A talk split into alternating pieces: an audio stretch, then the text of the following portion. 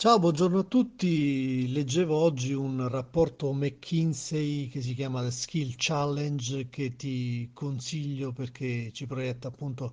nella, nella dimensione dell'immediato futuro in cui già oggi il cinquanta per cento delle nostre attività, che siano lavorative o professionali, sono già automatizzabili, automatizzabili attraverso le tecnologie che già esistono. E la stima che al- un altro quindici per cento lo sarà molto presto. Ciò significa che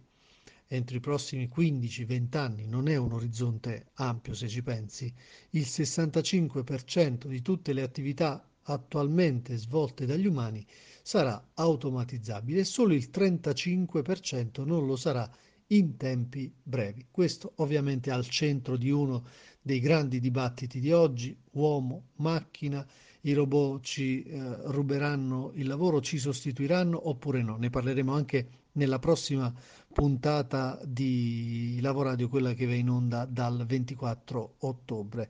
La verità è che molti lavori stanno già diventando obsoleti molto velocemente. E l'automazione e l'incremento della produttività invece genererà nuovi lavori, ma il dibattito che si è posizionato su questi temi non ha ancora, eh, non si è ancora centrato sul punto nodale, che secondo me è quello delle competenze. Il problema infatti non è tanto quanti posti vengono creati, quanti vengono cancellati, quanto Il, eh, il gap, il mismatch, il divario tra le competenze richieste dai vecchi lavori e quelli dei nuovi lavori.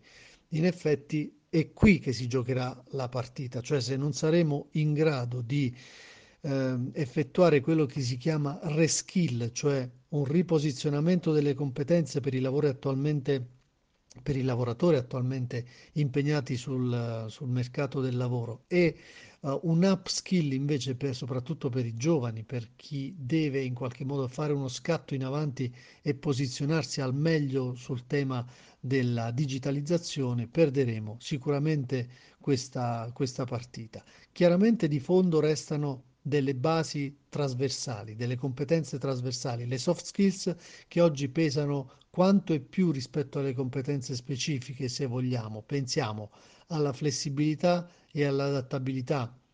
che so, apertura al cambiamento, riguarda il nostro mindset, il nostro atteggiamento che deve essere sempre più eh, flessibile, sempre più pronto a cambiare Eh, condizioni, a lavorare in, in ambienti culturali e professionali diversi tra loro e anche linguistici, ovviamente. E l'altro aspetto su cui oggi vorrei per un attimo porre l'attenzione è il tema dell'autodirezione, cioè non aspettare che gli altri ci dicano cosa dobbiamo fare, anche se siamo all'interno di un'organizzazione, ma dobbiamo essere sempre più proattivi, più imprenditivi, come se fossimo dei piccoli imprenditori all'interno delle organizzazioni, pur avendo un ruolo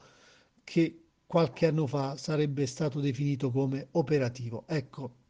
il cambiamento del, del modello gestionale del, di molte aziende da piramidale a circolare fa sì che anche noi, anche se siamo tra gli ultimi anelli della catena del valore, possiamo in qualche modo definire e dare valore aggiunto all'attività della nostra organizzazione. Questi sono solo due cenni di una ricerca, questa di McKinsey, The Skill Challenge, che ti consiglio fortemente di leggere insieme a tante altre che stanno venendo fuori a livello soprattutto internazionale, perché ci fanno capire dove sta andando il mondo del lavoro e che cosa possiamo fare per rimanere all'interno degli schemi e non andare nell'area sempre più vasta della povertà e della marginalità. Leggevo gli ultimi dati sulla povertà in Italia, sono davvero, davvero allarmanti. Alla prossima!